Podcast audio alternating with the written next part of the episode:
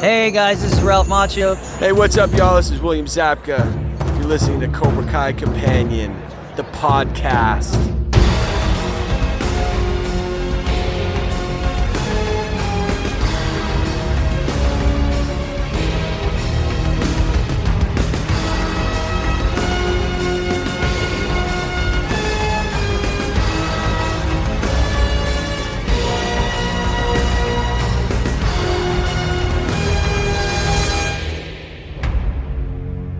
Welcome back to another episode of Cobra Kai Companion, and I am Peter.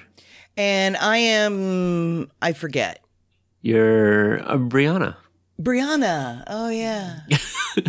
One of the many aliases or something. no, it's just I haven't had to say my name in a while. So, you know, It's, it, you it's forget been- these it's things. been- you don't yeah, know your yeah. own phone number. You don't know your own address. You don't know your own name. Right, right. You know, it's um, obviously been a while since we've uh, done an episode recap. Even though we kept on promising people, okay, yeah, this is the, this is gonna be the month. um, but you know, like uh, there's some uh, there's a few people that have reached out, just kind of wondering, like, yeah, what's going on with the episode recaps? And you know, we've kind of told them what's been going on, but just the gist of it, like life, life, you know, has has gotten in the way. Brianna, I mean, actually, you and I both are working sixty hours plus a week alone, um, or ourselves rather, and. Uh, you know, when I have the time, you don't, and vice versa. When you have the time, I, I have the kids. Um, Yeah. that that new addition to both of our families uh, it ha- has been has been a, a, you know a joy, but also in terms of podcasting, it's it's been rough. So it, it's been hard. Um, but you know we're gonna try to get it done here before season four uh, gets out. Um, We've got till December. we got so, some, yes, so I, I think it's definitely doable. But um, you know, some Well, I don't. It's September now, you know. yes, some some discipline on my part, but uh, we'll, I, I think I think we'll be able to do it. Um, yeah, we can so- get you know one a month, and then we'll they'll sneak in right under the wire. Yeah. Um, so, some so some news to kind of get caught up here. Um, I, I feel most of our listeners have probably heard it, but for those that maybe are not as active on social media, uh, the biggest, saddest news of all, we did lose um, Ed Asner, who played Sid, uh, Johnny's uh, stepfather. Uh, he passed away at the age of, uh, I believe it was 91. Mm-hmm. Yep, 91. Uh, he uh, passed away peacefully, surrounded by family. Um, so that that was a you know uh, kind of a tough morning, and uh, as you'd imagine, um, many of the you know well all, the big three and and company uh, crew and cast members, um, you know, uh, said some words on social media and stuff. So. So that was really nice. Uh, also, we did get an official announcement that season five uh, has been greenlit. Uh, no surprise there. Right. Um, and also, if you didn't notice in our feed, uh, Tanner Buchanan uh, had a Netflix release, the film He's All That, which is the modern, updated version of She's All That from 1999. which you have watched, which I have not. Yeah, I've, I've watched it twice. That, from what I am hearing, takes a whole lot of dedication to furthering Tanner's career. Yeah.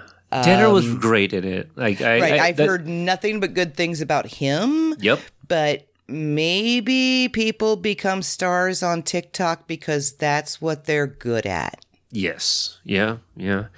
And uh, you know, it, it's hard to ask a TikToker to carry an entire movie for their first like starring role too. So I don't I don't think it's fair the backlash she she's getting. But exactly. I mean, let her know. let her play herself in a few movies first or something. yeah. So but you know, um it's you know it, it definitely has its fans. Uh, there a post I have on uh, Instagram of uh, Tanner from that film has uh, yeah it's it's like going viral for me at least. You know, like e- e- every time I pull up the Instagram, I, I- I got like another fifty notifications of you know girls from all over the world liking pictures of Tanner.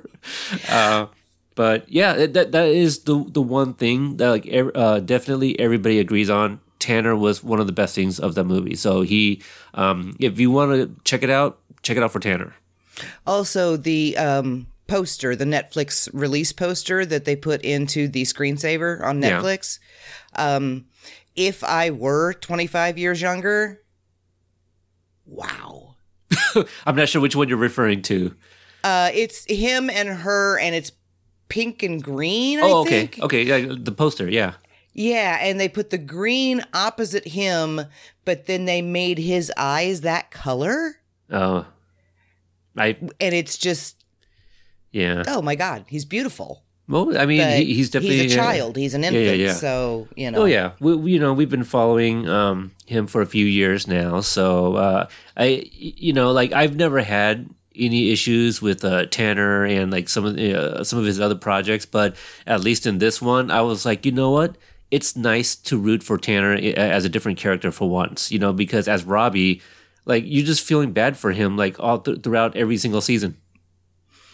Yes, yes. And then I don't know whether or not we can put any stock in casting rumors for the future, but Right. um, a, a very uh, real possibility that he may end up the Jason Todd to Xolo's Blue Beetle, yeah. um, which would basically be their dynamic now, but in well, not not even reverse. Because Jason is the damaged bad guy who is only a bad guy because he was brainwashed to be. Mm-hmm. But I mean, I would, I wouldn't, I wouldn't be against seeing that at all, and have Red Hood go from being played by Jensen Ackles to being played by Tanner. Yeah, you, you know, I, I had some reservations at first. I'm not too familiar with the, the Red Hood, but I have seen the animated graphic novel, or I'm not sure if it's based off the graphic novel, but I saw the the uh, DC animated film, um, and I, I loved it. I, I, thought it was a, a, great film, and so when I saw this, I was just like, is Tanner a little too young for the character? Because I'm because again, I, I'm not so versed in that universe. Um, no, I think he's about the right age because uh, Dick Grayson became Nightwing because Bruce adopted Jason, okay, right? I don't know. And I, I'm pretty sure that guys? Jason was the only Robin that was ever actually Bruce's son. Wasn't didn't Bruce have a son named Damien, or is that like a different universe? Oh, that I don't know. Damian Wayne, Damon, Oh. Damon Waynes. No, that's an actor. Damon, Damon Wayans? What? Wayans. Keenen Ivory? Huh? Um, Damian Waynes. There we go. Damian Wayne. Possibly. Okay, Because it's that sounds singular. familiar. Wayne. That um, sounds familiar. But I thought he Bruce adopted Wayne. Jason. Yeah, there is. No, why? There, why am I throwing an S? It's the Wayans. That's why it's, it keeps Uh, Yeah, because of Damon Wayans. That's exactly why you're doing it. okay, so we'll we'll we'll move it on, but um, that's pretty much it. Um, we have an upcoming video. Uh, most of you have probably already heard it, but our breakdown of the um, the the season four teaser, I, guess you can say, that's that's still um, Oh, crud. I haven't put that up yet, have I?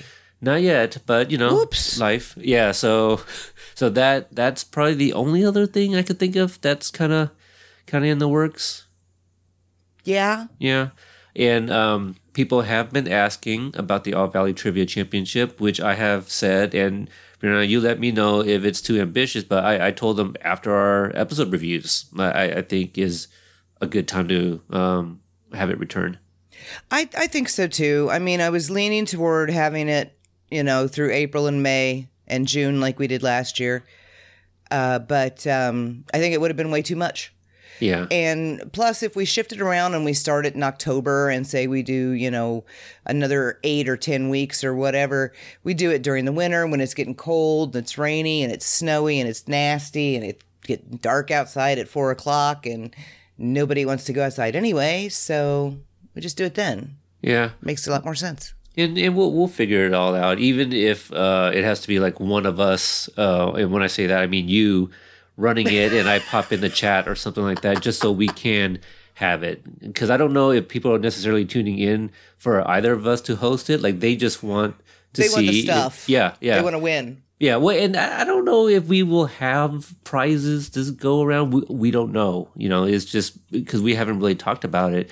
But um, at the very least, uh, you know, I, I think now we have a much larger fandom, and so you'll have a lot more other contestants to go up against. But um, I think I the OG fans will have an upper upper hand for I'm sure. open my soda there. I should have probably given a warning in advance, but um, I have a feeling that we will probably have no issue getting the hundred in the games this right. time around. Oh yeah, no. The the I, I think the last time we did it, it, it, it went pretty well actually. Yeah, it did. Yeah. All right. So, uh, what you guys are here for is to hear us uh, recap episode 305 Miyagi Do. Uh, this episode was by directed by Stephen uh, um, and written, or the teleplay is written by uh, Bob Dearden, uh, a newcomer this season. And uh, we hope to speak to him at some point. But there is a great interview at the Karate Kid Minute with our friends Robin and Matt. I believe it's like upwards of two hours, and they get into a lot of details. So that is available now if you guys want to check out an, um, an interview with Bob. So, uh, as always, uh, the synopsis is uh, provided by Amy. Um, she wrote Kumiko sets Daniel and Chozen up on a playdate, and Chozen spends most of the episode making da- Daniel deeply uncomfortable. He eventually teaches Daniel a valuable new skill and reveals to us that he's got the best sense of humor out of anybody on this show.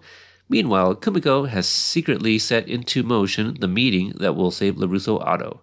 Johnny, predictably, doesn't believe in an actual medicine and concocts his own physical therapy regimen for Miguel that resembles something out of a low rent Nickelodeon game show. But after talking to a distraught Carmen about how she just wants Miguel to smile again, he switches gears and scams their way into a Dee Snider concert where they have the time of their lives. Kreese visits Robbie and Juvie and makes a case for Cobra Kai. Robbie is initially disinterested, but the seed has been planted. On the outside, the Cobras run amok, amok, amok, Amok, amok, amok, amok, amok. at golf and stuff. And after Chris calls in reinforcements, the Miyagi-Dos fight back. It doesn't end well. After Sam tells her everything that's happened, Amanda, Amanda finally confronts Kreese. And that's it. So thanks again, Amy, for that great recap. Low rent Nickelodeon game show. That is probably the best description ever. Yeah. Yep. She's got it's very words. much a uh, Legends of the Hidden Temple kind of thing he's got going on, isn't it? which I have been watching because of Paramount Plus. So thanks to that, I'm trying to catch up on some OG Are You Afraid of the Dark too, some old Nick stuff. So I've definitely been doing that. Uh, you know, because they're all like twenty some odd minutes, just easy uh, shows to throw on in the background while you're doing other things there. All right, so my first set of notes here says uh, an edited down version of the fight between Chozen and Daniel from The Karate Kid Part 2. Uh, the difference here, uh, after, um, well, Daniel is about to uh, walk over the bridge to the platform where Kumiko and Chozen is, they added a, uh, I, I guess, the d- deleted dialogue where Daniel says, I know, uh, before Yep. walking over there. So it, it shows Daniel knows exactly um, what he is walking into, uh, the, the, the risk and all. I, I think before, you know, it, it kind of plays to like the underdog, you know, like, you know, does, does he, does he have any confidence or anything like that? Right. I think that's that taking that out made him kind of seem like he was still he didn't understand quite what Mr. Miyagi was talking about and he hadn't put the the one who's dead doesn't um together with this is not for points and Right. like he he didn't exactly know what he was in for. I like this version a whole lot better. I do too. And I wish they would I wish they had left it because it's and I mean you can tell the difference because the coloring doesn't match, right? And it's it's a shot from the dailies or maybe it made it all the way into one uh, initial version of the film. But it this shows that Daniel is a badass and he knows what he can do and he's not afraid. Right. That's that, that's exactly it. The the And I I know like he, he's not afraid. Yeah. Yep. So when I saw that, I loved it, and also the the score from Zach and Leo, as always. Uh, you know their their rend uh, not even rendition, but their version of um, you know a- adding some. I'm trying to think of the word here. Like it, it really adds like a sense of Well, it does because what they what they do with you know uh, Daniel's moment of truth here, and and it just it they like just somehow managed to make it more Conti than Conti did okay. in my mind. Like it's so sweeping and it's so grand um, but it doesn't overshadow the fight. Right. And honestly, there I, there's there's a, a part in here in this fight, and I've always wanted to ask Ralph this question. Um, and I probably never will because it's the silliest question ever.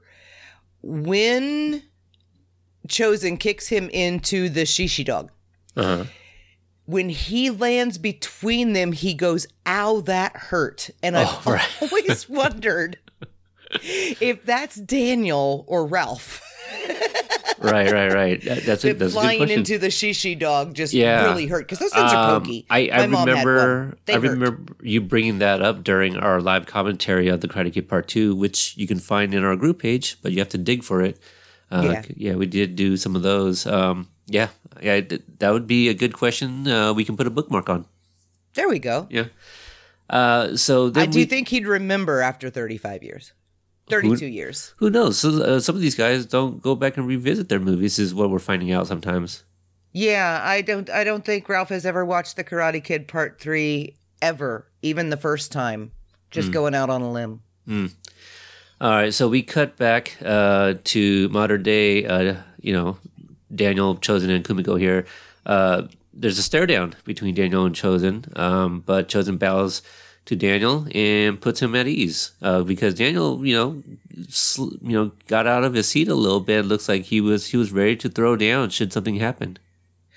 Um, yeah, I think he just he was showing that he was not unprepared, but it turns out that what he was not prepared for was Chozen to not pull a knife on him. Yeah, I mean, I'm just like glad that uh, expected it, you know. he didn't jump out of his seat and cower behind like a bar stool or something, you know. So so that's good. No, no. I think Daniel is uncomfortable around Chozen because of what happened between them the last time, but I don't think he's afraid of him. No, I, I, I agree with you there. Otherwise, again, he would have ran off or something. Uh, we cut to Johnny, uh, who stops by the Diaz's to pick up Miguel, but Miguel's physical therapist, Braden, is there stretching out Miguel's legs. Um, Braden's speaking like he attended the school of Miyagi for medicine.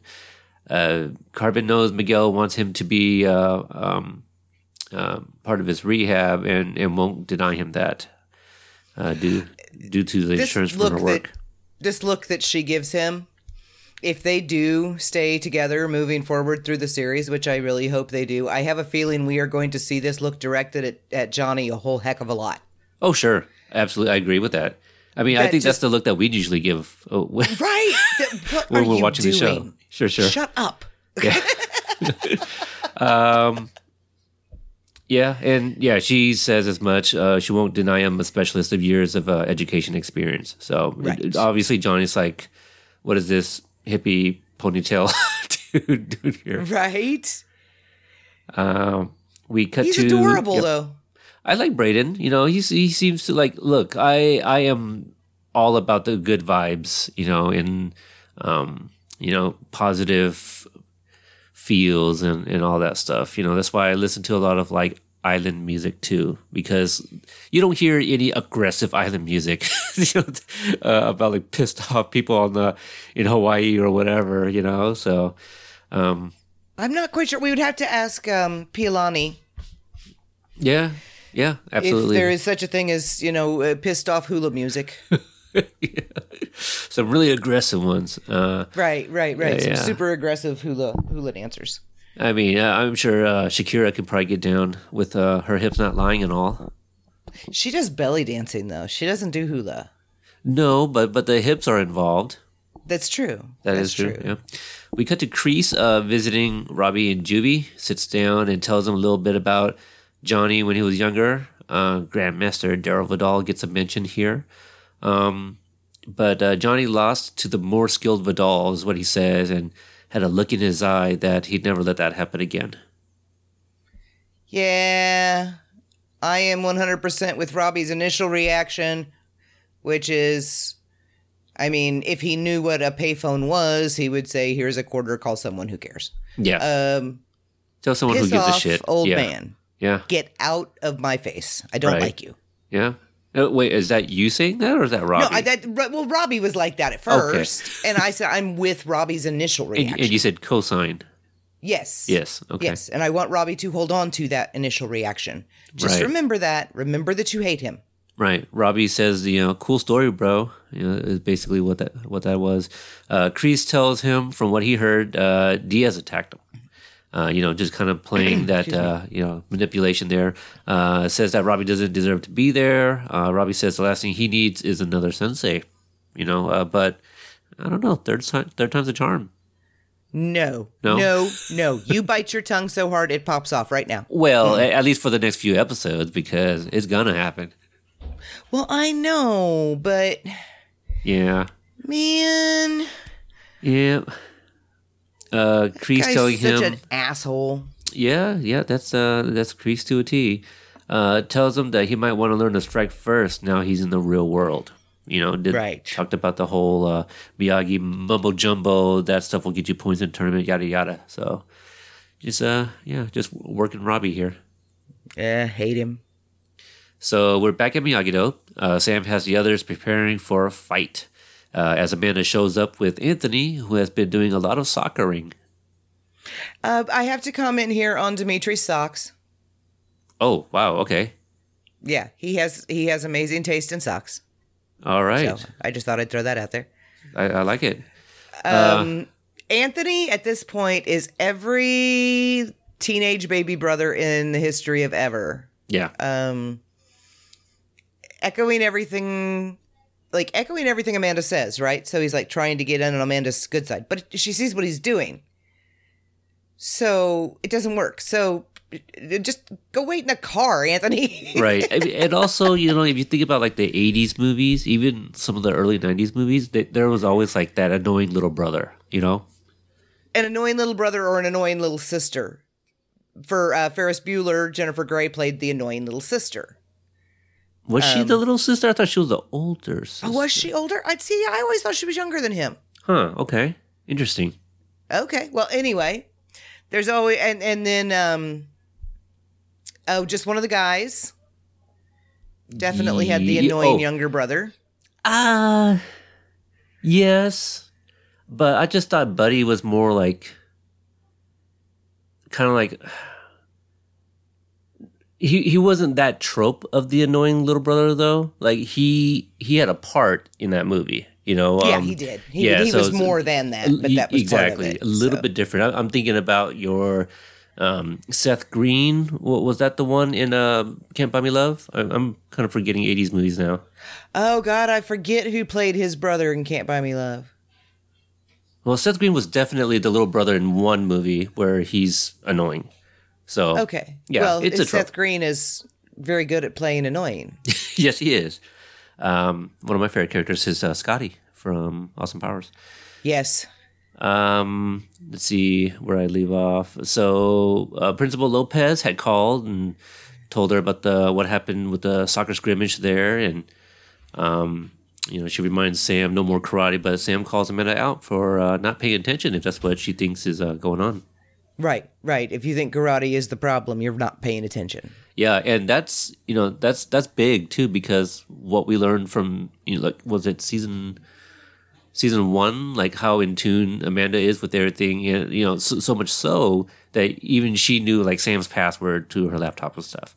Right, right, and yeah, it it, it was a season one and season two thing. Even though, you know, it, there were the jokes that you know before Sam was born, Daniel was like, "Oh, this one's mine. You can have the next one," and obviously Sam and Daniel are much closer than Sam and Anthony. Um, they have more in common. I think Amanda just is more in tune with both of her children. Yeah, until this because this is something that Amanda does not have experience with, which Daniel does. right. So this is one that he's going to understand more and relate more and he's not there for it. Right. That's the rough thing is that she's starting to go through all this without Daniel. Exactly. Uh, speaking of Daniel, we cut back to an awkward silence between him and Chozen. Uh, we find out that Chozen has no wife or kids, um, and uh, Daniel wants to get a drink, and Chozen offers nicely to get it for him. nicely. Okay, a little aggressive, a little aggressive. Um, in that moment right there, when Daniel sat back down in that chair, he may have been a little um intimidated. sure. Just just a tad. I will get. That- that is the most violent, angry way I have ever heard any person offer to buy another person a drink. And Daniel, whatever you're drinking, I sure hope it's strong. Yeah, I mean, I, think it's just a glass of water. Oh, That's- yeah, that's all that was. Um, yeah, and then Daniel finds out that Kumiko invited Chozen. I just love the face on Tamlyn, or the the reaction Tamlyn has on her face. She's just kind of like, She's "What- so what- sweet." What's the big deal? Like, yeah, I invited him. isn't this, How else would wasn't he have this a great idea? This was my idea. Wasn't this Yeah. awesome? yeah, yeah, yeah. High five. um, and uh, Poor Daniel. I Yeah. mean, I, okay. First of all, I have this this working theory that Daniel Larusso is a Disney princess, right? okay, sure. Because of the Danielle, size of his uh-huh. eyes and Sure, you know the sure, whole yeah, thing. In that scene, his eyes are actually bigger than I ever thought they could possibly be. Yeah. He is just so like he's like 16 but not 16 again if that makes sense. Yeah. I, I I I know what you mean. Yeah, it's like he's feeling all the stuff that he felt all those years ago, but he's still a grown ass man and he's just like completely fish out of water again here. Right. And he knows it. Um, Kumiko says that uh, Chozen has changed, and Daniel says guys like him don't change, and Kumiko says sounds like they have a lot to talk about. Um, and she has errands to run and asks Chozen to show him around. I love that. I love it. Yeah. It's you know how we keep I, I we we keep talking about how Amanda and Carmen should just lock the boys in a room and let them fight it out. Yep. That is exactly what Kumiko is doing right off the bat. Exactly. Exactly. not giving them any time to uh, screw around with that rivalry nonsense. Oh, sure. I bet you her errands is like she's gonna go back home and just put on some, you know, Okinawan soap opera or something. Right. like right. you know she she's already spent all this time with Daniel and um you know I think she knows exactly what she's doing. yes. Oh, absolutely, she does. Yeah. And it's just like she's, it- it- he's like begging and begging and begging, and she's like a mom leaving her kid at daycare for the first time, right? Chozen, could you babysit Daniel for Yeah. me?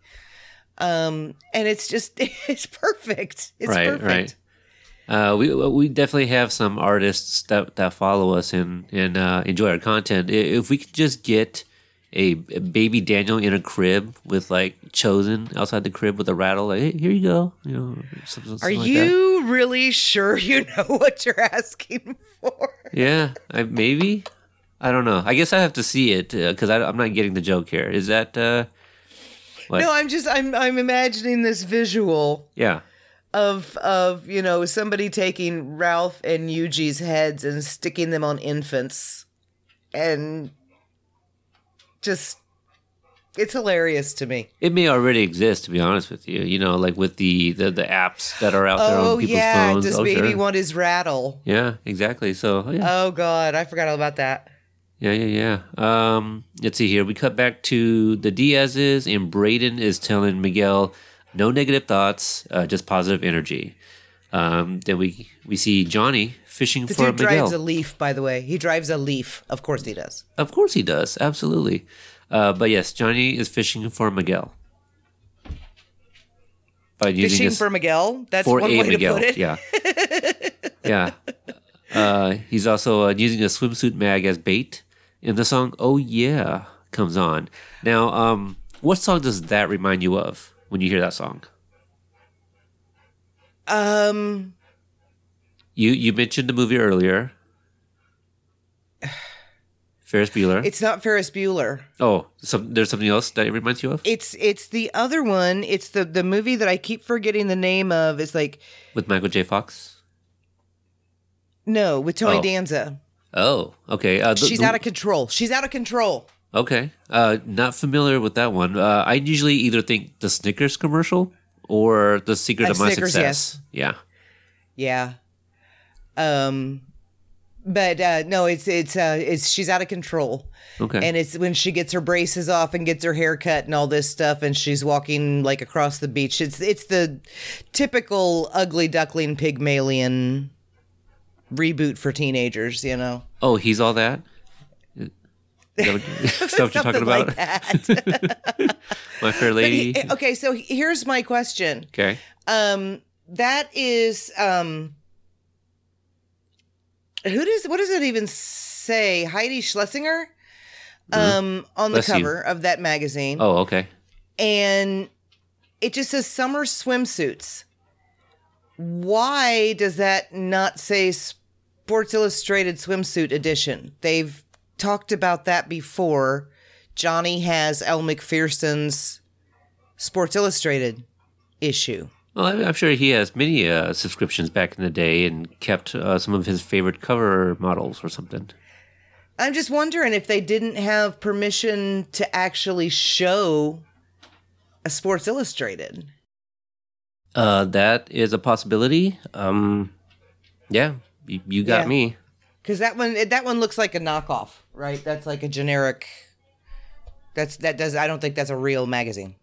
You know what I mean? Yeah, no, that that's that's kind of what I'm thinking too. Uh, and then Miguel falls out of his wheelchair, and Johnny helps him back up.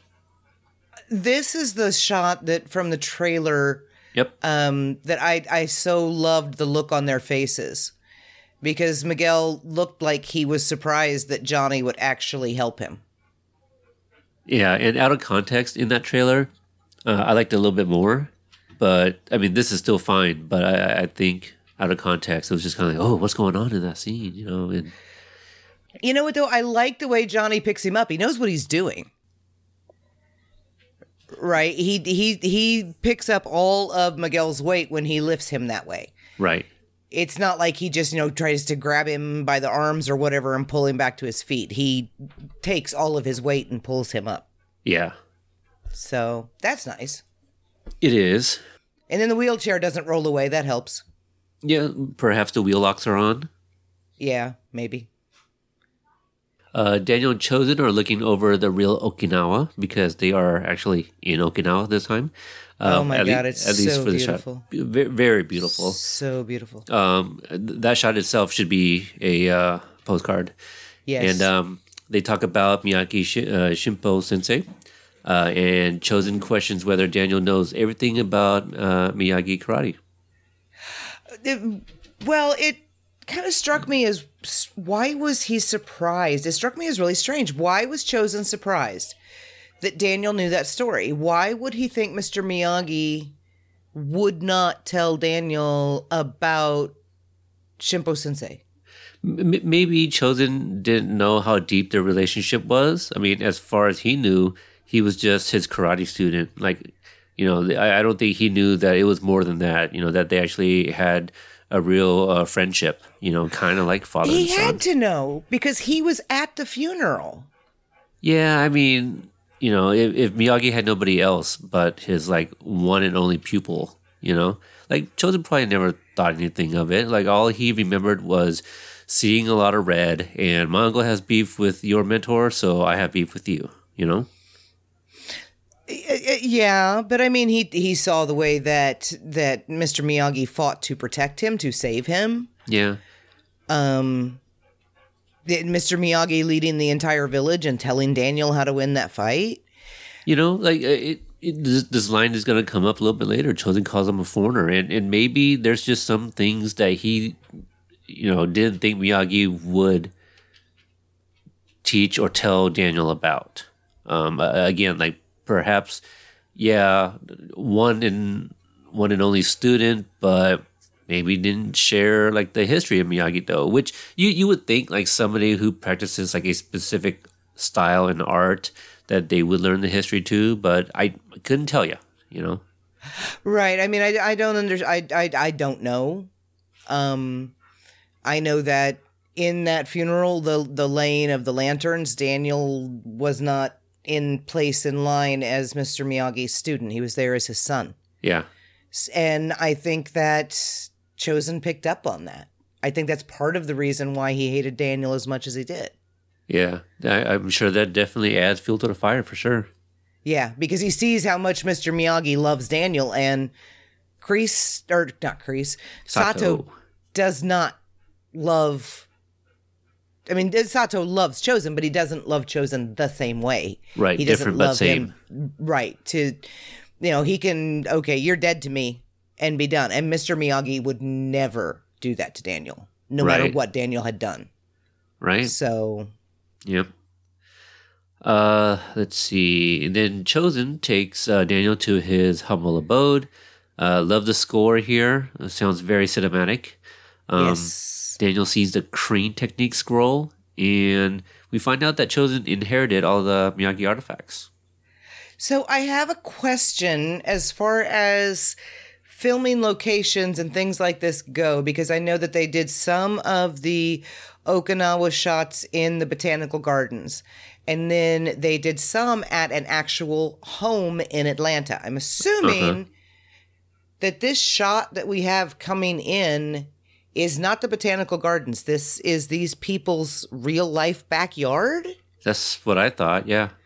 If so, I would very much like to move into these people's backyard and just hang out there for the rest of my life. and I feel like you've you know made comments like this before, and I, and my reply is usually you do that, and I'm gonna find a way to go stay at the set.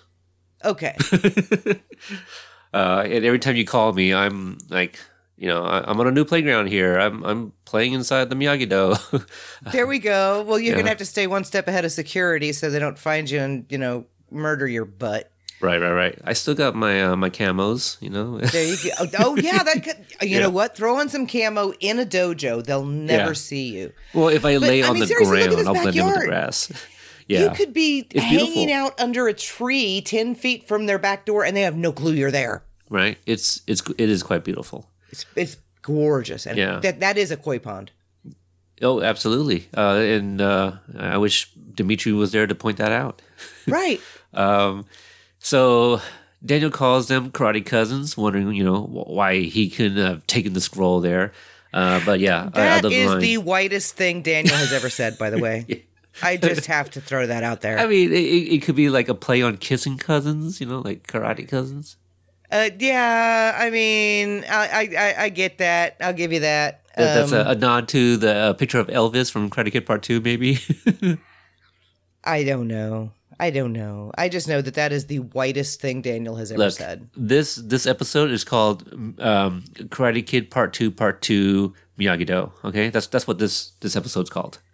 Oh, okay. Yeah, so uh, probably what it is, but you know what? A great question to possibly ask Bob, or maybe it's something from you know uh, the big three. Okay. Um, and also, we must point out here the uh, cameo. It, it- it is not even just a cameo, it is a full shot of the shrine from the cartoon, Yep. which is a Miyagi artifact, which is now in Chozen's possession, which makes the cartoon canon. Correct. Ish. Daniel can surf on torpedoes. Yeah, yeah, he still has an Uncle Jack we haven't met yet. And Mr. Miyagi could hang from helicopters. Yeah. Uh, Chozen uh, calls him a foreigner. Wants to know what love is, and uh, didn't keep. Daniel says that uh, Miyagi didn't keep any secrets from him, and the very uh, the one and only line we got from the season three teaser. Are you sure about that? So, R- right, well, right. from- yeah, Chozen. Yeah, Yeah. I I love the illustration of the crane yeah, in the scroll that he's holding. Um yeah. the like physical demonstration with the human and then the actual bird standing off to the side looking at the guy in the illustration like what are you doing? I, I, I Um, thought well when you said the, the crane, I thought you meant literally the crane first, and then you were going to talk about the guy. So you were talking about the the crane technique. Right, yeah, And just the, the the whole scroll in general. Right, right, right. Um I I I really like. But So so basically Miyagi shaded Daniel in the first movie for for learning from book, yet Miyagi learned from scroll. well, Tomato tomato, like uh one's the book, one's the scroll. I have this feeling that the scrolls would stay in possession of the elder yeah. of the family. So It's more that his father taught him from a book. Sure, sure. Um, I don't think he actually learned from a book. Yeah. I don't know. Yeah. Uh, we cut to Robbie and Juvie, and he is Googling uh, Kreese and finds specifically an article about the 1984 All Valley tournament, even though they won a few others, uh, and a related article on this mysterious dojo and its sorcerer sensei. Uh, uh, yeah, but there was there's one question, and it's it's it's. I know where they did it. I know where they did it. I know where they did it. They didn't have a choice. But he's reading a news article about the 1983 All Valley, and he's it's got a picture of Johnny and Kreese from the 84. Oh, I see. Okay. And I know they had no choice, Because that's the only picture they had. but that bugs me to no end. I mean, we we can spot a fake, right? We we've seen all the photos before, so unless there's one in the archives that we have not yet seen, they would have to use one from '84.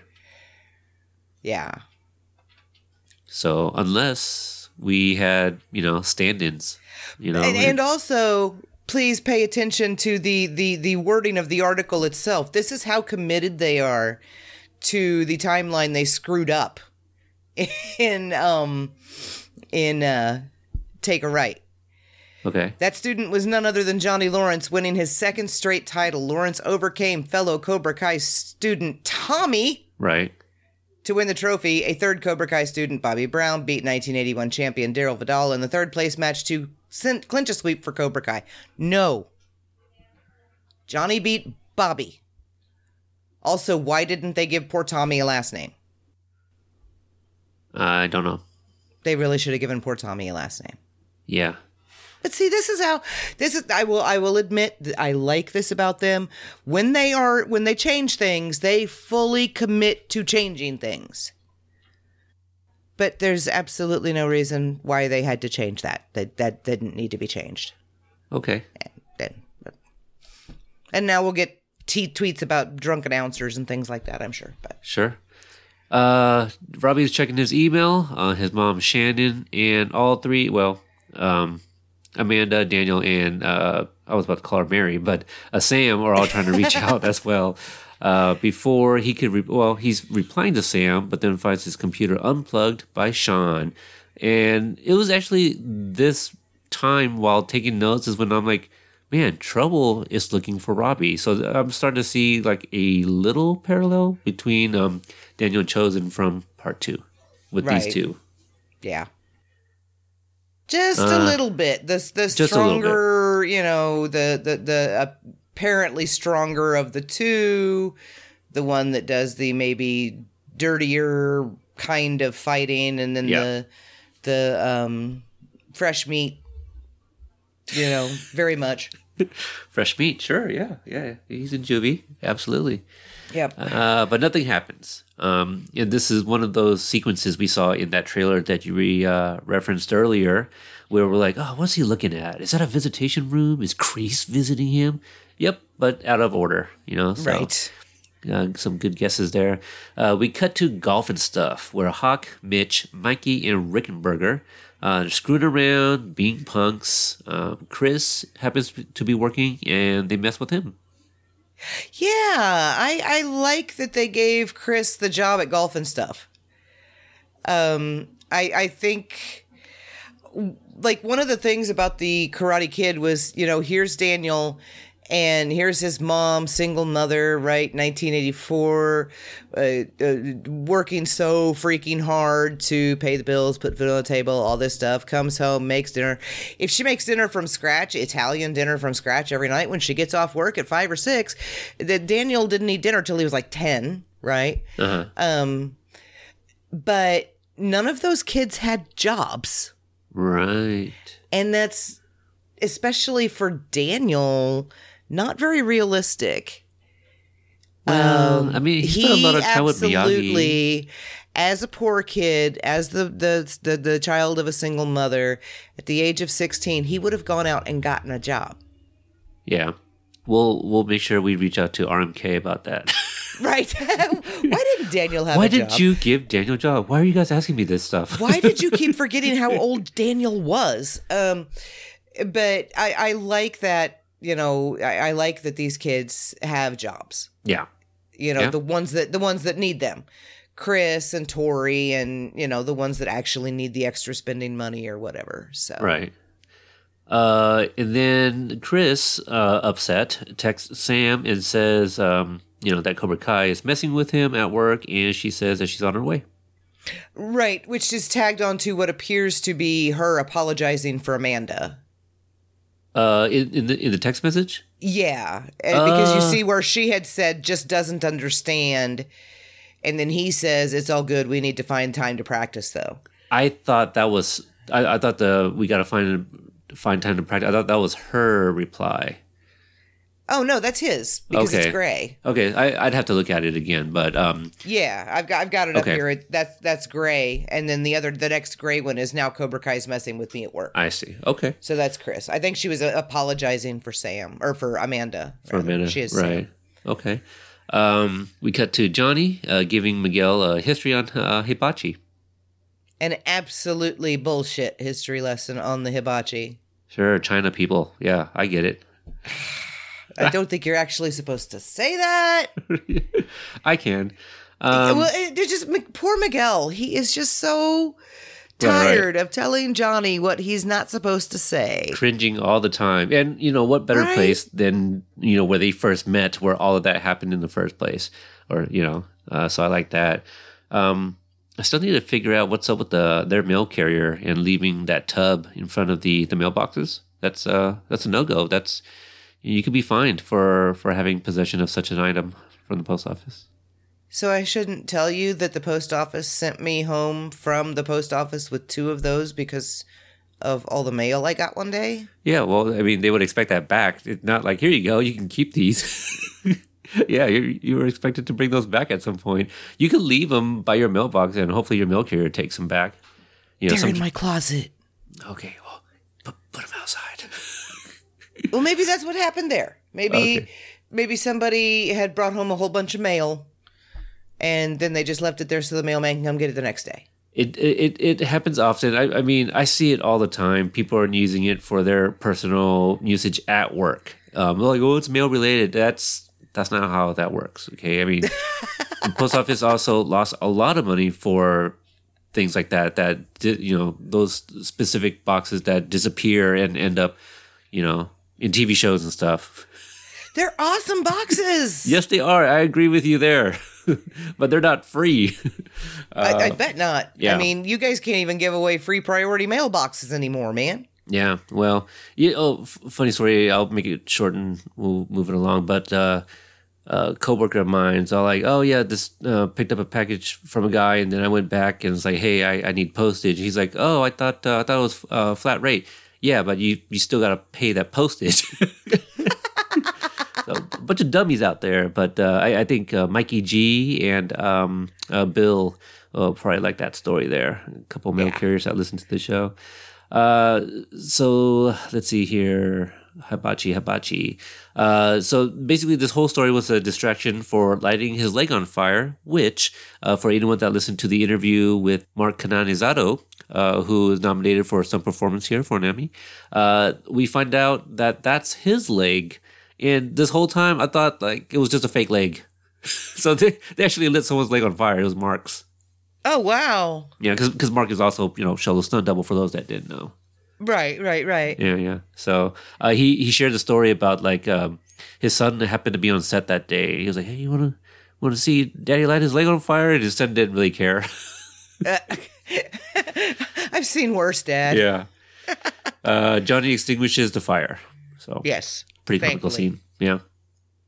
Um, and then my next note is uh, it says Daniel versus Chozen Part Two. So they start sparring here. Chozen wants to see what uh, Daniel knows, and Chozen gets a nice ass punch in da- uh, into Daniel. It, it, I'm I'm going You to have a- refrain. you have a I'm going. I'm, I'm going to. I'm going to refrain. It's that was a not. that's an ollie oop for you. You know, it's, I, I am underhanding that ollie oop for you to slam dunk it. season three, the season of grabbing Daniel's ass Uh huh. Uh huh. Uh-huh. for no particular reason. For Literally, no particular reason. literally everyone grabs Daniel's ass in season three for some reason or I other. see no problems here. I mean, I'm sure Daniel's probably sick of it by now. I bet you women are sick of it. So now we're getting some uh, men ass grabbing each other. Like now you have an issue. I'm. I, the look on his face, I don't know whether he's more offended or just shy. He's like, what the hell was that? Yeah, yeah. Look, you know. I, I I feel Daniel here. Like I I sometimes get that too. I don't know why certain coworkers and guys I served with or friends they they do that with me too. Like I, I guess guys like to grab each other's asses sometimes. You well, know? I mean, you've got the you've got the football ass pat, right? The good game, good game, good game. Yep, yep. You got that. That's a that's a guy thing. Well, Um, Chozen is telling Daniel, "Good game" by ass punching him.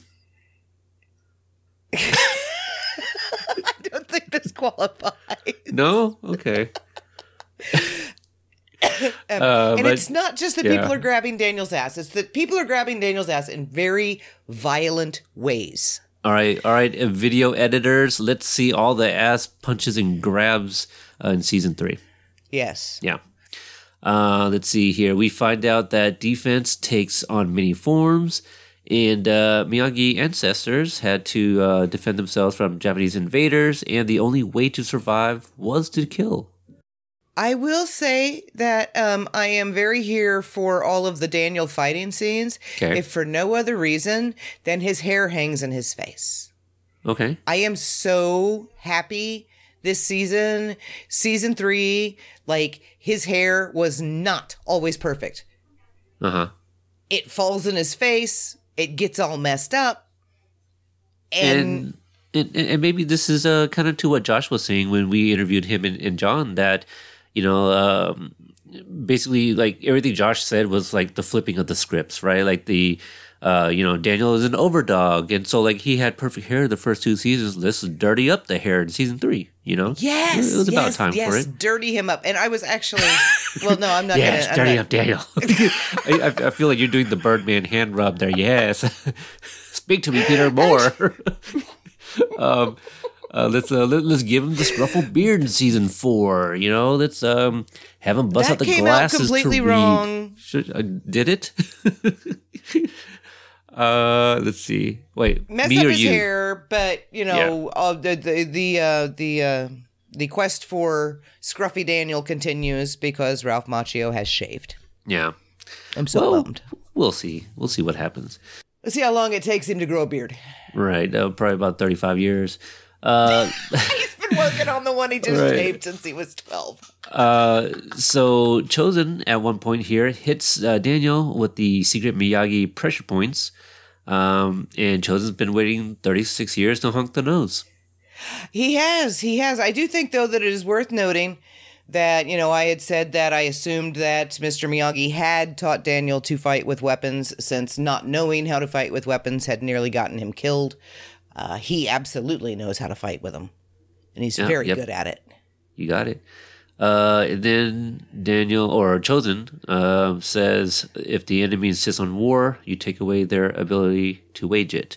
Um, the way he delivers that line, what was was interesting. Like I, I thought it could have been done a little bit differently to um, to kind of like emphasis that line too.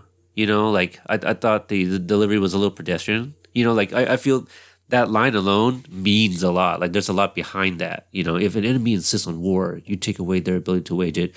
But when we spoke with Yuji, he said that you know this lighter side of Chozen, he was um, you know I'm paraphrasing, but he, he was kind of channeling a little bit more of Pat than than he was Danny uh, as Right. Sato in uh, Kid Part Two. Right, but what I see um, in in his physicality, um, in his stance, in the the um, bend of his fingers, Sure, um, is is very like he means business. Like yes, I- I- I talked about- intense. You know, like the the adjusting of the gi as if he was wearing a tie and adjusting the tie and tightening the belt, like all that part, you know, before Right. the, the nose honk. Yeah, like something about that is very aggressive, and uh, and I'm here for it. But uh, yeah, and my son was definitely here for the nose honks for sure. So I think having him deliver that line the way he did you know, first of all, when they call back to it, it is actually more haunting to Okay. me, to my mind, because it is obviously so important. It was, you know, it was the secret to how the Miyagi ancestors repelled the invaders of their island, right? Yeah. It was it was how they defended themselves. So we know it's this huge deal and we know that it's it's the core philosophy you know, if you can't stop if you can't walk away from the war, then stop the people waging it. Yeah. Um and it's it's very very important, but I think the fact that it was delivered as and I'm trying to think of the the- Like matter of this- factly? this- it, it's like the sound of a fifth grade teacher talking to a ten year old. Okay. Um, very instructional, but very calm and very patient. Okay. And it's almost like it took Daniel then another six months for that to actually sink in and for him to understand exactly what it meant. Yeah. Um, you know, there's one point that Chozen talks about like, uh, you know, because Daniel doesn't know these, you know, and again, like the the line that I uh, just previously mentioned, um, only way to survive was to kill, right? And Yes. you know, uh, he was telling Daniel that you know maybe Mr. Miyagi thought that he was not ready or not able to. And I do like the insertion of, of this dialogue because you think about all those other times, like, for example, the beginning of Karate Kid Part 2, where Daniel's like, oh, you could have killed him, couldn't you? You know, all of that. Well, I, I think, you know, there was like no doubt. We all like, oh, he, he probably could have. But this is now like concrete information like, oh, oh, absolutely, Miyagi could have done it, you know, because Right. this is something that the Miyagis had lived by. Like, you kill if necessary. Right. And and from Miyagi's point of view, now at first I was like, what wouldn't he have told him? What wouldn't he have taught him? Did wouldn't Daniel need to know everything to protect himself? Um but to Mr. Miyagi's eyes, having been in that situation, growing up knowing that his ancestors had had to repel invaders, and then, you know, suddenly he's on the opposite side of a war with his own people. Um, the world had changed by 1984. I think that not only did he not think Daniel ever would need to kill anyone, I don't think he ever wanted him to. Yeah. I agree with that. Just that one last little piece of innocence that he wanted him to hold on to forever. Right. Uh, we cut to Johnny trying to come up with ways to help Miguel, uh, including Tony Robbins. Um, and then It he works, has, you yeah, know? sure, sure, sure. Uh, and and then he decides to check Whipham. LSD, the LSD still makes me Oh, laugh. oh, sure. uh, so kind of quick scene. Uh, I think we all love when Johnny's behind the computer, so you got to see that. Yes, how to make legs work again. Right. Best search string ever. and then he hears Carmen uh, crying outside. Uh, she was emotional and had to step outside because she didn't want Miguel to see. And she tells Johnny that she just wants to see him smile. So Johnny assured her it's going to be okay, and then asked to borrow Miguel for a few hours. You know Johnny's going to make him smile. Oh, absolutely, absolutely. Uh, we cut to golf and stuff where Sam and company shows up. Uh, Mitch offers a warm one uh, to Hawk and the others in, in an abandoned, uh, what's this laser tag building? Yeah. Easter egg right there, right? Uh, back to the first Karate Kid. Love it. Who the hell wants a warm beer? Yeah. So that was on the beach scene for those that uh, didn't catch it. Yes. And also, we cut to Juvie. So there's a little back and forth between Juvie and the uh, the, the laser tag here. Um, but Robbie is kind of standing there watching Sean at the table with some other guys making fun of him, and he decides to strike first as a brawl breaks out. Right. And I like the way that they cut these two fights together because they're going back and forth between Miyagi Do trying to strike first and Miyagi Do trying to strike first, right? Right. And the various levels of success that the two halves of Miyagi Do have with the actual striking first. Yeah. Um, and I think it shows that Robbie's mindset is starting to be a bit more removed from Daniel because Sam and Chris and Demetri and and Dirk and them are just having one hell of a time getting their feet under them. Yeah. And Robbie is just kicking Sean all over the place. Right. Uh, So- yeah. It, it, you- before he struck first, you know, you you see him really contemplating. Like, is this is this what I want to do? Right. You know. Uh, let's see. Miyagi Do. Wait, wait, wait. Tori enters and calls for Sam, um, which she snaps into PTSD and freezes. Uh, really heartbreaking uh, because Miyagi Do starts to lose, and Demetri gets his arm broken by Hawk. That kills me. Oh my god, that kills me. It- Ugh. Oh yeah, The look on both their faces, my heart breaks for both of those babies. it's a gut wrencher, you know. Um, we've interviewed both Gianni and, and, and Jacob, so we feel like you know we're you know kind of friends, and to see them in that position, I was like, oh my god, are they really gonna break his arm? And, and they did it. And, and the, Oh, I know, I couldn't believe it. Yeah, I couldn't believe it when I heard it snap. I was like, "Oh my god, they did it! They broke that baby!" yeah. Uh, envelopes are continued to be pushed, and I expect nothing less in season four. So with the addition of Terry Silver, I, I can only imagine what the hell is gonna happen. Oh, you don't even want to imagine. But again, now that we're we're on this scene again, and we talked about this when we interviewed OK, um, eh, Tanner did this whole fight himself. Right. Like he refused to let the stunt guy do it. So Well, when they- Robbie they did. runs I up mean- that wall, Oh wait, well, wait, okay, okay. I, I was thinking, okay, uh, like you, you could see some, some parts was his double, yeah, but most Yes. most of it was Tanner, yeah, Yeah, he okay said he wanted to do it all, but they he wasn't he like didn't have the training that that Tanner does. But like when Tanner runs up that wall, that is really Tanner and okay right, doing that. Um and that's crazy to me because you're an actor, right? Yeah, I when I was an acting major, I was like, okay, here's what we study how to deliver lines, and we we study, you know, how to put you know emotion behind our characters and not be cardboard cutouts. I never studied how to run up a wall. No, you you, you must. Uh, uh, hold on, hold on, hold on. I feel like I re- remember the quote. Ah, damn it! There, there's there's that line that Daniel tells Kumiko about missing that day Grace class or whatever. Like you you'd remember I was it. absent the day they taught graceful. Yeah. so you were absent the day they taught wall uh, wall running I was. parkour or whatever. I was. Yeah. Uh, on the flip side of the other fight, um, you see that Hawk feels bad uh, immediately after the breaking of the arm, and Sam is pretty shaken up. Oh man, yes. Imagine the ride to the hospital, you know, with everybody. That's got to be pretty crazy. I mean, Sam had to have driven him, right? I, I mean, at the very least, because we do see Sam there too. But I, Right. I, I'd imagine maybe some of the others went as well, but then ended up leaving.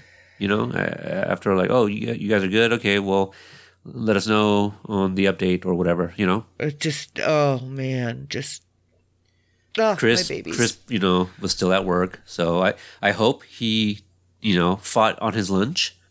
Right? Did he fight on break? yeah, so he doesn't get fired. You know, for Chris's sake. Taking a break, gonna go kick Yeah. some ass in the, in the laser tag. I'll be right back. Yeah, exactly. Uh, I'm gonna go double check the laser tag room just to make sure that there's nobody in there. Right. like, dude, what's up with the bruises on your face? Oh man, let me tell you. um, we uh, you, you should have seen that restroom, man. yeah. Uh, Chozen and Daniel, they recap the end of the Karate Kid Part Two for us, uh, especially for those that didn't see it. Uh, right, Cho- because like you get this far into Cobra Kai and you haven't seen the second movie yet. well, hey, look, we we know some of the cast members that had not seen two and three. You know, That's true. so That's true. I also must, in, you know, throw in here that um, this is Chozen and Daniel in the rain. Yes, Um, it, it was, it was, uh, this was probably, well, no, not probably. This very well may have been the first photograph we saw of a scene Ah, from yes. season three, but it was from the top of the mountain, looking down. Yeah, you could see like who was there. Obviously, we didn't know Chozen was going to be there. The surprise was that damn teaser where they showed us Chozen. Right in August, Yeah. and then made us wait till January. Uh huh. I'm and keeping that in mind, I'm kind of glad we don't have the the full trailer yet. I'm happy that we just have the teaser with like what have we got? Like 12 three frame sections, three, 12 If three that. frame, you know, pretty the quick. snippets of Yeah. season five, of season 4 so far. Um and you know, they have said that that to well, we're supposed to turn it tune in for that Netflix fandom thing on the 25th. Twenty because- fifth of September. Right? Yep. yeah, 25th September. That's probably, at least that's where I'm thinking we're going to get the trailer, but there have been a lot of times that people thought we were going to, and then we got absolutely nothing, or we got, you know, what was it, Xolo and Jacob playing video games or something? Um, on Netflix, Geeked, the first Oh. Geeked. Oh sure. Um, Well, uh, we, we have nothing to base anything off of except for the past stuff. Having said Yes. that, this is also the first season where it's being run by Netflix, so you can throw. it's also the you- first season where they're going to have season five filmed before season four even airs. Yes, but yeah, so a lot of unknowns at this point going in is which I love because at. that means Yeah. they could give they could they could give us season five immediately sure. if they so desired. let's let's let's not start that yet, okay? we Let's get season four done first. you know I, I don't want to do lives on Instagram and all of a sudden like when season five coming like motherfucker we haven't even gotten season four yet. Um, all right, so let's see here. Everybody tweet at Cobra Kai Pod on Twitter or at Cobra Kai Podcast on Instagram. Or no, Cobra It's Kai co- Companion, yeah. On Instagram now. And ask Peter when season five is going to air. Oh boy. Because he knows. He knows. Right, right. I, I I'm in it. Um Right? see. He's got a Uh, cameo every season. You just haven't seen him yet. That's it. exactly it. Well, it, it hasn't been seen because they've all been cut, apparently, or something. Um, Chozen. Uh, this is where we find out that Chozen wanted to die after the events of Oh part yes, two. Daniel and Chozen soaking wet. Okay, we Yeah, were yeah. returning to this. So uh, Daniel accepts his apology for what happened, and Daniel tells him that, "Hey, I'm going to meet up Kumiko if you want to join us, but uh, Chozen has a class to teach." And then uh, Yes. thinks long and hard about it, and then decides to hand Daniel a scroll and says to keep for his collection. And I got to ask you, does Daniel have a collection of scrolls?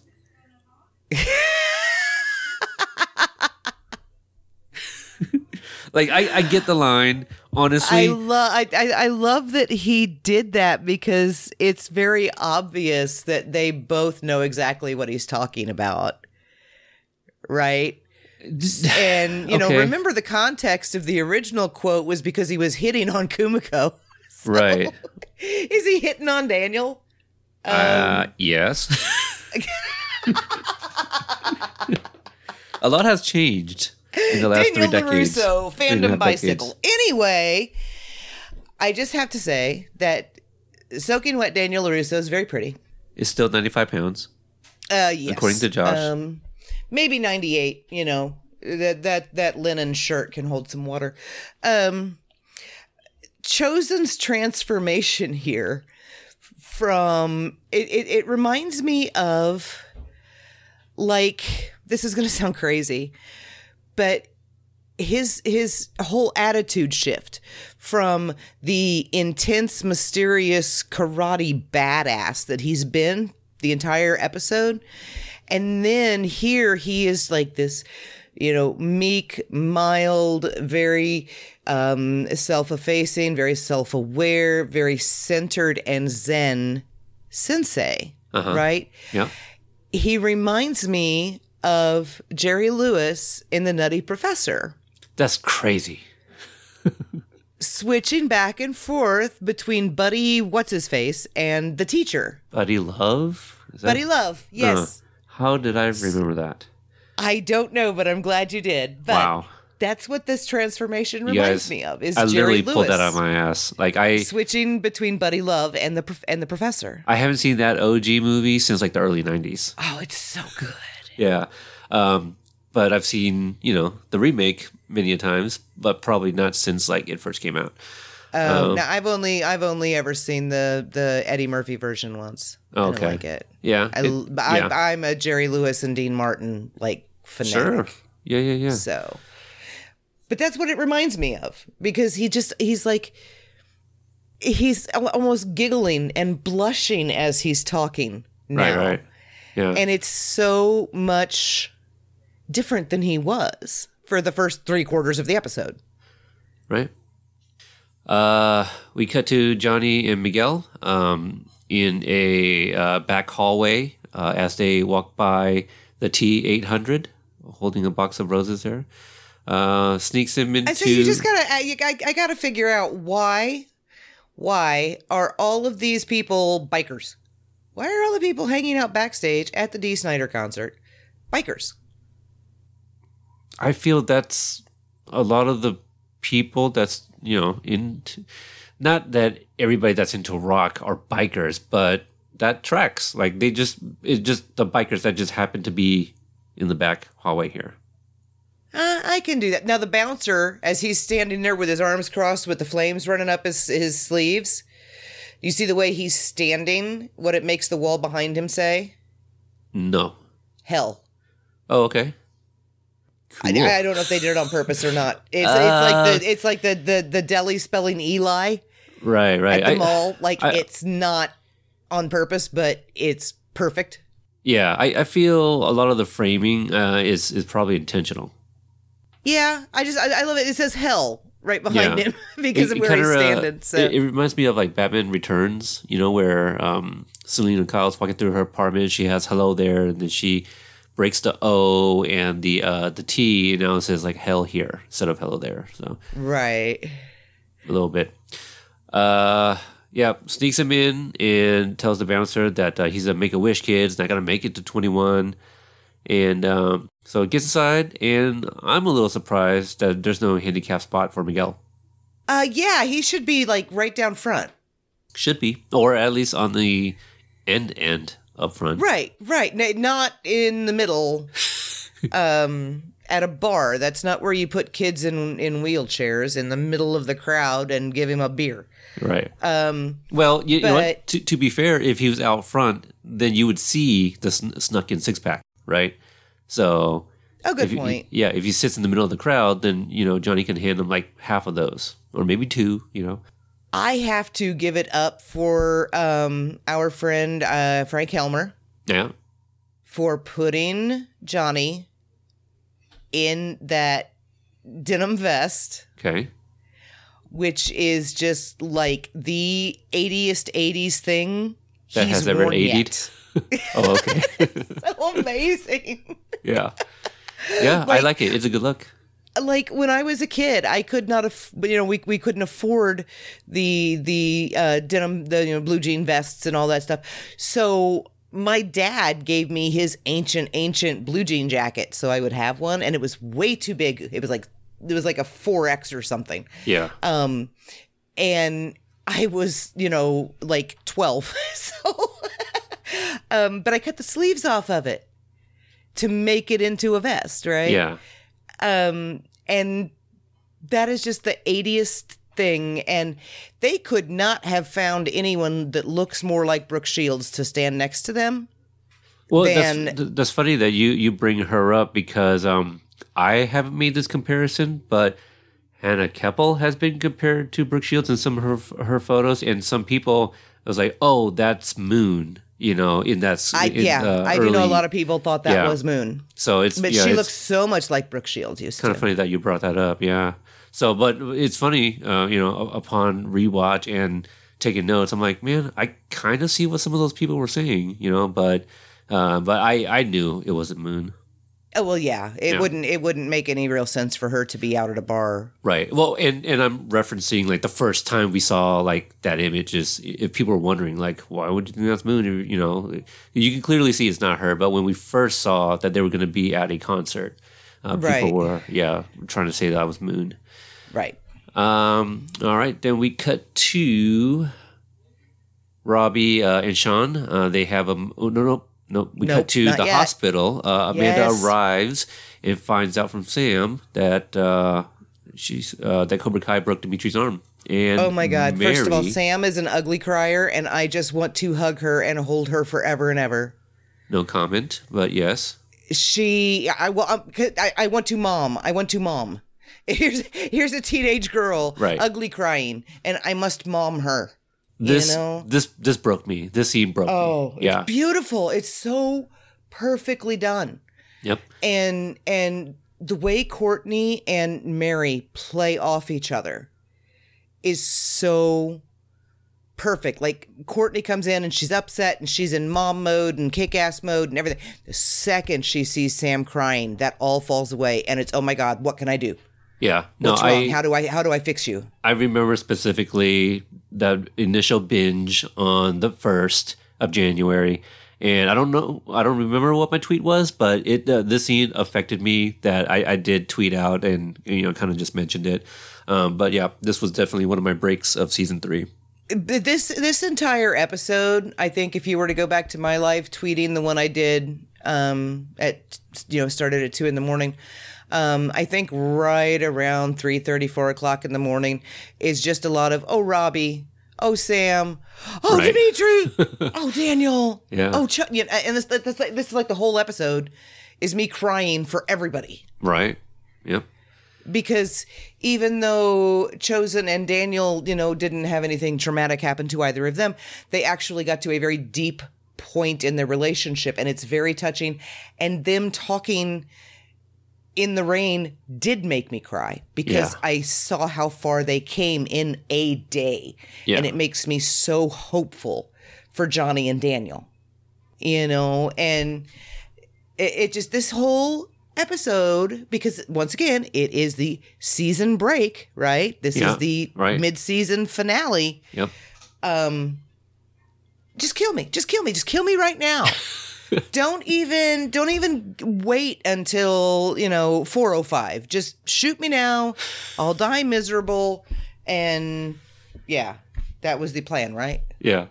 yeah Uh, and then to the part that I almost uh, spoke prematurely, Robbie and Sean have a moment of understanding uh, one another uh, in juvie. So kind of a brief scene there. because uh, the robbie didn't snitch Right. I love that it says it, it big big block letters on the hallway back there. It says no bullying, no shit.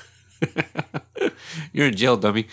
right. Yeah, but that didn't stop some of the, you know, Sean specifically. So Well, I mean, there's always going to be a pecking order when you have a uh, an incarcerated or a uh, any any kind of society that's that's sheltered away. Even in nursing homes, when I, I I used to be an activities director in a nursing home, the nursing home had pecking order. You know, the the the residents that were always in charge of things because they were the one that were always all up in the nurses' faces, and then the ones that just went along and did whatever they could. You know, yeah, any contained society like that is gonna have a pecking order. It's just gonna happen. right. We are animals. We we are. I mean that that's a song, you know, um, about being on the Discovery Channel and everything. Absolutely. Oh, for God's sake! Why? Why? Why? Why? Why? Why? That's- that's what we do here. Considering all the things we've talked about in this episode, why are you taking us to a place where the words "the bad touch" are appropriate? Yeah. Anyway, Miguel and Johnny take selfies uh, at the concert. Miguel says he'll tag Johnny on Facebook, and he's like, ah, threw my phone away. to which Miguel says, well, you still have it on your computer. Johnny's like, oh yeah, that's a thing. Right? And by the way, dummy. let us at this point throw up our arms in worship of the God that is Dee Snider. yes. I bow before you, sir. Yeah. No one else has, you know, it, it- his curls are amazing, and no one else wears sequined leather quite as well. uh, going to be a little honest here. a lot, lot shorter than I thought he would be, standing next to like TB3 and Billy. He's not a big guy. He's really not. But the way, but remember, Twisted Sister. If you ever saw his feet, he they were just like Kiss. He Feet. wore these enormous Oh, okay. platforms. I gotcha. That, I mean, that was the style, right? No, that was not the style. That was No? just what rock stars wore. Okay. I mean, I'm very familiar with Kiss and wearing um, big platforms for sure. I I just thought like maybe s- some of those bands back in the day that was that was just the style to wear. Well, yeah, it was it was like platforms. it was like stage wear, and you you watch the video for "We're Not Gonna Take It," and like him kicking out with his shoe with the, with the platform shoe is it like a a very intentionally framed um as he kicks the door down, right? Yeah. So, um. But like Gene Simmons, I thought he was like nine feet tall. Isn't he? when I was a kid. And then you see him without the makeup and without the costume and without the platform shoes, and it's like, wow, you you're that guy, really? yeah. I mean, the the tongue's still seven foot long, you know. So Oh, for God's sake, yeah. makeup.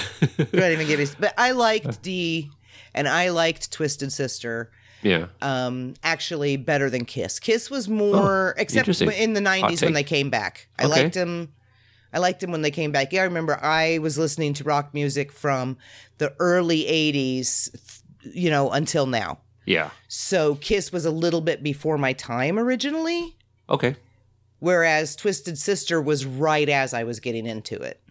I, I can see that. Yeah, yeah. yeah. Yeah. Uh, speaking of Dee, uh, gives a little shout out to uh, the Wish Kid. uh, Mm-hmm. so that's that's really sweet. Uh, Miguel gets into the groove, and Johnny sees him tapping his foot, and it gave me all the chills in the world when I saw this. Oh yeah, uh, you knew it was coming. It was. Co- I mean, I didn't know it was going to happen here, but yeah, I, I, as soon as you see, like you know, we we've been rooting for Miguel for the last few episodes here, uh, ever since he fell off of that uh, the bed in the hospital. Um, yeah, to see the the feet moving and to see like the reaction on both Johnny and Miguel's face, like yeah, it just gave me goosebumps. And kind of talking about it right now is kind of giving me the same feeling here. I like the way, like, because Miguel, like, you know, the the jaw drop, jaw on the ground, right? Um, obviously, still not noticing that he's doing it, so he doesn't really have his feeling back, but it means he has control again, right? Johnny is just so happy and I told you so at the same time. Like when he points down at it, he was like, "See, look what you're doing." Uh huh. Um, and mean, then Miguel uh, throwing the his head physical back therapy. is just like, Yeah. oh, I love it. I love it. They they avoided the trope of having Miguel wake up with Johnny in the room earlier in the season, which I was very glad for. I was like, don't have him wake up when Johnny's there. That is too blatant. That is too big an anvil, you know. But having him move his foot in Johnny's presence with Johnny there, you know, with, uh, doing something that was Johnny's idea. Still kind of tropey, but they did it well enough that I don't care. Yeah. It So, works. It does. Uh, we go back to uh, Okinawa adjacent, and Daniel reunites with Yuna. wait, wait, wait, wait, wait, wait. No, we're What? not Okinawa What? adjacent.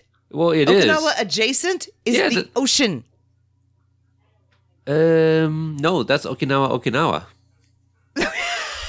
This is Okinawa adjacent because it's not. Th- th- that's in Because Atlanta. it's Atlanta. Yeah. Um. Yeah. Okay. But I mean, we're technically still in Okinawa.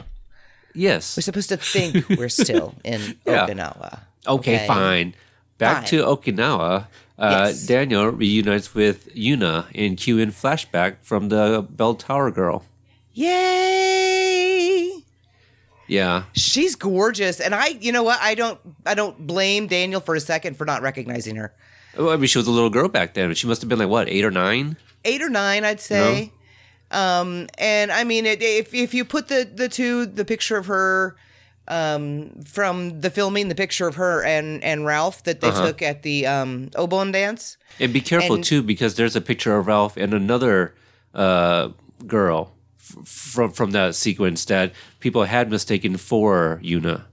Um, Oh, okay. yeah. No, I mean, I guess she had lines at the dance and stuff, and and she's got that same costume on. There is a picture of the two of them together in their costumes from the Like. But I'm just saying in general because I, I had seen like another one circulating, eh, people thinking it was Yuna, but like the actual, you know, former actress, she had posted it and said that that was her and Ralph from the, you know, uh, Karate Kid Two, and she wasn't the Bell Tower girl.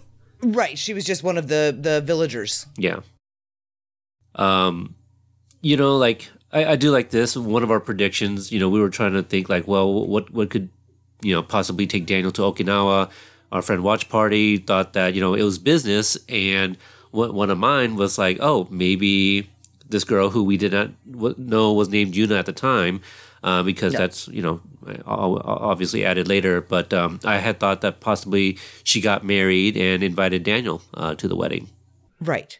So uh, yeah, I, not- you not knew it involved her. You were predicting it was involved. It would involve her, and you were spot on. And I could imagine because didn't one of the writers say that they they like the big three get nervous when we get super close to stuff? Uh, I don't recall a comment I like that. I think it was Michael that said that that sometimes they're like worried because we get too close to stuff, but then some stuff we're like way, way, way off base on. Her Yeah. being there had to be one of the things they were nervous about you knowing. yeah, Why, of all the characters in that second movie, why would you automatically pick her? uh, because part two is my favorite movie, and fucking love Chozen. so, Right? So I'm, I'm- you know, like you know, we we could have gone off the board I'm like, oh yeah, BD Wong's character, and you know all these things, you know, but. BD, BD Wong, I'm still holding my I'm still holding my breath for that BD Wong cameo. Um, so I, I, I went out with um, one of my best buddies last night, who, whom you, you you know of, and uh, we stand, David. Yeah, and uh, something came up. I, I think I think we were talking about BD Wong, and I was like, "Oh man, yeah." And I told him about the that part in Karate Kid. He's like, "Oh, I, I- I don't know this," and so I pulled up the scene, and he's just like, "Oh my god!" I'm like, "Yeah, it, it's definitely an oh my god moment for sure." It's just, yeah, it's uh, it's not a, it's not a great dialogue and delivery, but anyway, Yep. So here is here here are two very relevant questions. Well, Okay. one's one's a question, one's more an observation. And I've seen several people ask this. I think it's actually a very good point of discussion. If Yuna is the executive vice president in charge of uh, foreign sales or whatever it is that she calls herself, um, whatever her- or, what- whatever she introduces herself Yeah, as. Sorry, yeah. not whatever she calls herself. Um, whatever her title is, why was she not at the meeting with Daniel in the first place? I'm I don't know. If she's high enough up in this company that she can pull that contract from Tom Cole and give it back to Daniel, if she has that much power. Why was she not in that meeting in the first place?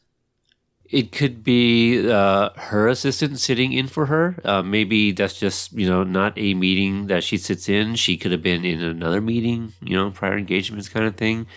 Um, you know, to kind of take what we do in our group page. You know, there's three admins and you know, uh, like what eight moderators, and so we have the moderators kind of take the lead because often we are busy and you know can't see everything. You know, Right. um, so that's that's my guess, right? And then the other is the observation, and I think it is a valid observation. It is a minor criticism, but I think the payoff is worth it. The, Deus Ex Machina involved in having her, this this girl whose life Daniel saved 34 years ago, having her be the executive vice president of the very car company that he needs to convince to yank a contract from his competitor and give it back to him is ridiculously cliche. But the fact that he did not know that she was that high kind of makes it a little bit better. Um, Okay. And the, the just the delivery, the just the whole way that it's set up and delivered, and we love her so much, um, and have loved her so much since she was eight years old before she even had a name. That seeing her again makes it worth it because I think as much as having Chozen and Kumiko there you know, ties this back to the Karate Kid Part Two. Having Yuna there ties it together in a whole completely different way. Because here is one of those, you know, villagers from that tiny little village, and this is what she's become. Yeah. The village might be a mall, but it's because Okinawa has moved into the 21st century with the rest of the world. Yeah. Um, you know, I I like it. I, I don't have any problems with it. Uh, also because it's it's a great like parallel, I guess, if that's the word you want to use for the line that she tells Daniel in part two is that if not for you, I wouldn't be here. You know, so it, it- you know, you flip flop that. But also, like, I just love the payoff of, you know, it's like what Auntie Yukie says about, you know, putting good out into the world. So uh, I feel like it was just the world kind of working back in Daniel's favor, not that, like, oh, you know, cliche or anything like that. Right, right, and it's that that's a very valid point because Daniel is someone who has his whole life. He's he's a good person. Yeah. He is a good-hearted, good person, and he doesn't always do the right thing, but he tries very, very hard to always do the right thing, even when it's the hard thing. Right? That's how Yeah. what he was trying to teach Robbie. Yes, it's it's gonna suck, but it's the right thing to do. Um, now here is just a little bit of reward for him to pay him back for all the good he has been putting out into the world for the last 49 years. Right. And that's pretty sweet. Yeah, well said. Um, a pissed off mama bear walks into a Cobra Kai dojo. This is my favorite joke. I love the punchline. Yeah, uh, or slapline in this uh, Yes. in in this scene. She uh, Amanda tells Kreese his students hurt some of the other kids, and he says they must have deserved it. And he figures out that she's Mrs. LaRusso, uh, as she threatens to go to the police if he doesn't uh, call off his karate thugs. The slap heard round the world. Yeah, yeah. Kreese tells her that uh, she likes the feisty one, and she says, "I don't give a shit what you like." But yeah, the slap heard around the world. Oh, it's amazing. Oh, it's so perfect. I could Yeah. I could watch that over and over and over again. I have. I Yeah, will yeah. admit to having watched that multiple times. I mean, times. I'm sure it's a GIF. and You don't have to hit replay. You just watch it over and over on loop. Yeah, you just sit there and watch the GIF play, and it's like, oh, I'm mesmerized. Um, but yeah, she says that I'm shutting you down if it's the last thing I do. And Actually, I gift wow. that gif at John the other day. Whoops. I I remember that. Yes, yes, yes. And he's he something no mercy or uh, he- Yeah. his- yeah. He gift replied you with like I I think something no mercy kind of. I said they were all. What did I call them? A bunch of evil. I mean, what, what don't you call them? You know, um, Oh, evil something who enjoyed our pain or ah, something yes, like yes, that. yes, yes, yeah, yeah. And he gave me the Kreese no mercy, and I gave him the Amanda smack. I just, whoops. yeah. Sorry, fun, John. I didn't mean to punch you. Fun, fun times on on Twitter there. Yes. Um, and then we uh, cut to the Diaz's, where Miguel shows Carmen that he can move his leg. Uh, Johnny says goodnight, and something must have been in his eyes because of all the uh, the fluttering that his eyelids are doing. oh man. Can those two flirt, or can those two flirt? yeah, she's she's really starting to see I, it, it, then for, for for him to go from that to go you know to checking his computer and we'll just leave that aside for now. Um there is so much you know I, I i talk about how much conversation johnny and daniel have without speaking just the way they look at each other. And vanessa does that with billy too. Yeah, and it's beautiful. Um, their conversation, their silent conversations are, of course, completely different. Daniel's and Johnny's pretty well sum up I'm going to kill you. No, you're not, because I'm going to kill you first. And then, you know, these two are all lovey dovey, bat their eyes at each other, and going to fall into bed at some point. yep. At some point or at some episode, um, and I, I just needed that little little scene that was probably cut where uh, Carmen's like, "Is that alcohol I smell on you?" Oh my God. I see. And, and see, this is the mom and me again. Um, they took those selfies. Miguel's Right, right. holding the beer up in the selfie. So he put it on his Facebook, tagged Johnny, so Carmen knows that Johnny was giving Miguel beer. look, do you want him to be able to move his leg or what? But if you can only do it drunk, what's the point? yeah. So pick one, Carmen. You want you want him to move his leg or do you want him sober? Um, anyway, so Terrible choice. you alluded to it. Johnny checks his Facebook. Looks like all of the uh, fake one, uh, fake ones out there that are following me. I was going to say that that tweet of yours the other day. I was like, you know, I never thought of it that way, but I bet if you looked through my followers, um, I've got like probably the same five or six Johnny Lawrence's following me too. Yeah. Th- that was also a clue to let people know that we were working on this episode. Right. you know, because yeah, you know, for those that follow me on Twitter, a lot of my tweets are cryptic. So You wish you could subtweet like Amy does. y- yes, I wish I could, but uh, She's you know, the queen of subtweeting. like so like good at it. like Mike P. You know, uh, after the um, Thomas Ian Griffith uh, announcement. Mike went back and checked some of my tweets. Was like, okay, this one makes a lot more sense now. uh, so, yeah, I, sometimes I get uh, get to be cryptic, and so there's one right now. Not a lot. I don't think a lot of people are picking up on, bec- uh, and I'm saying that because of the responses. But um, uh, Mary uh, Mary Page Keller, she, uh, I think she has an idea what I was talking about because she liked the tweet. So I'll just leave it at that. Um, all right, so Johnny sees the tagged photo, uh, and it brings a smile to his face. Does the little uh, double horns? I love that moment. Uh, Billy's eye acting is on point. Is what I wrote here, um, and I just love like he actually looks like he's reading things on a screen. Um, it like when people are behind the computer. When I watch things, I like to watch background actors, extras, and you know if if our main character is doing something, I'm I'm watching how they do a, a thing because when Sandra Sandra B uh, came out with the movie The Net back in the early '90s, I watched a, a special feature on it because that's what I do, and she talked about like you know she has to sell that she is a hacker, you know, and and so she has to like key in all these things, but then she has to remember that her eyes have to be looking at things too. So she has to pretend like she's reading. So um, Billy here, like I, you know, there could be stuff on the screen, but I really believe, you know, Billy in this moment as Johnny reading stuff on or looking at things on his Facebook. Right. And for those who um, like to follow the timeline of the episodes, um, this episode takes place either, let's see, Allie's picture is dated October 16th. Let's go back and see what the picture of the two of them was dated.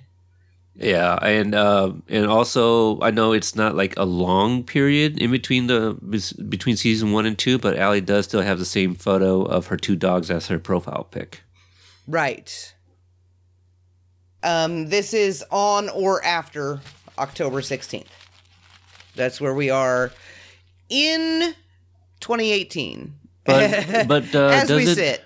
when when Sam gets the text from Chris? I believe it's August twentieth or October twentieth. I mean, Okay, let me go back and look at the text from. yeah. So while you do that, I'll just uh, read a few more here. Um, Billy or Billy Johnny does find a friend request from Allie. Uh, he clicks confirm, and we end with Johnny going through her photo photos and smiling like he's his seventeen year old self again. Right.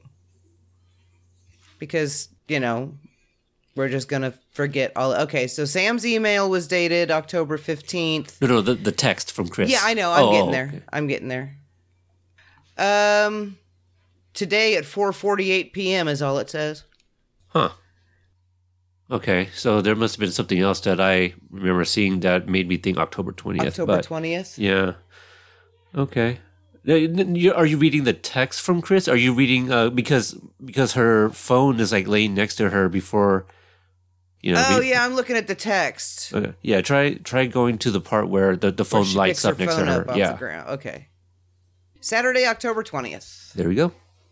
So um, there we go. We finally did it, you guys. A pretty lengthy uh, recap for you guys. Uh, hopefully, uh, we'll get to the next one a lot sooner than later. But uh, I, I say that jokingly, but I, I we're really gonna try, you guys. Like we want to get are. caught up. We want to do the the trivia, get you guys engaged again and excited for the upcoming season four. So Yeah. um, And I've missed this. I don't know about you, but I've I've missed this. Yeah, but th- th- that's the thing, Brianna. Like we, like our schedules have literally conflicted every time we wanted to do this. I know. Um, so it, it just it finally got to it, and uh, so I get up and I'm ready to record at 9 a.m. and you're sleeping off a hangover. hey, let's not put our business out there now.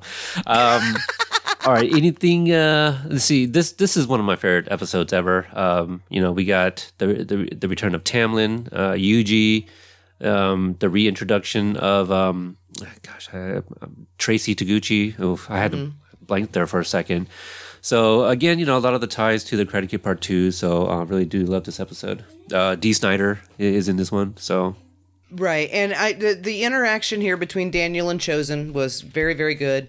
Um, good enough that a lot of people are now now that we know that Terry's back, they've they've turned their energy to clamoring for Chozen. And I don't I mean, I've said before that that I don't know how these guys do the stuff they do because I could never imagine some of the ways that they bring characters back in, but I don't see where Chozen fits moving forward because right now this is literally this is this is season 4 at least to start with is going to be the clearest indication we have ever had that Cobra Kai is meant to be Johnny and Daniel's story. Right. And everyone else is secondary to it. Now, they may have large parts in it, they may have, you know, a, a serious impact on those two, but it is their story.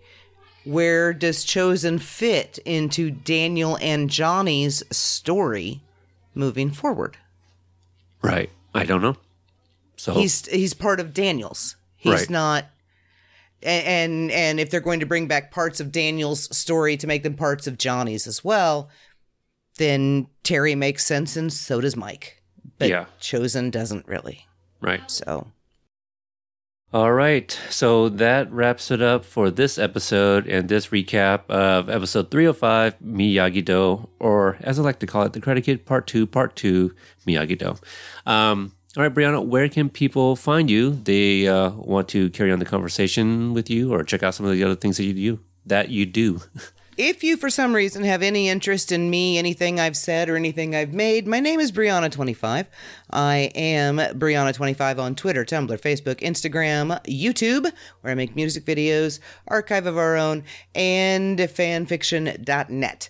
And just a reminder for everyone involved in the zine, um, deadline for submission is September 15th. So that's coming up real quick. And for those of you who are not part of the contribution process but are looking forward to reading it, should have it hopefully very soon. I'm excited. It's going to be awesome. It sounds awesome.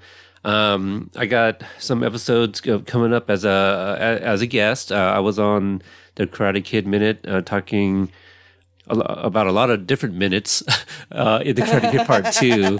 Uh, a lot of Karate them Kid involving Part Chozen. two minute. Yeah. So y- exactly. Yeah. A lot of them, which are uh, involving uh, Chozen. I'm trying to think about the the, the first groupings. Um, it's oh oh it's yeah they dance like a geisha you know the tomato throwing that scene and then i returned for the one the ice break scene so there you go um so those are coming out sometime in the near future uh, we have the merch store on Threadless. The the link is in the show notes. Um, with contenders, you know they do carry Cobra Kai stuff. You can use our code CK Podcast for twenty percent off uh, through Contenders Clothing. So uh, check them out.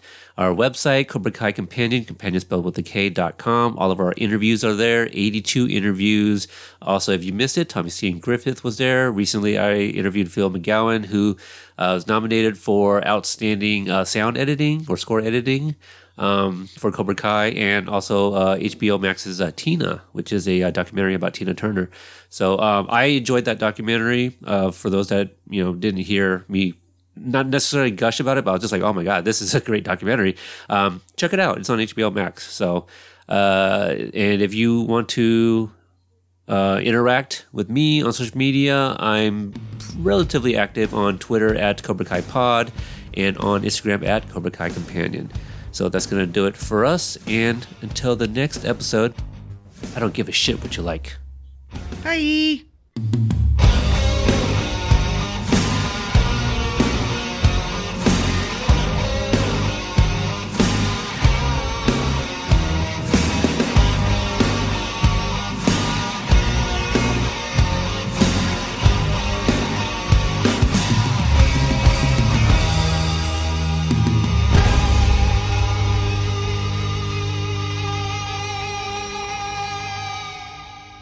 Haven't you done enough, princess?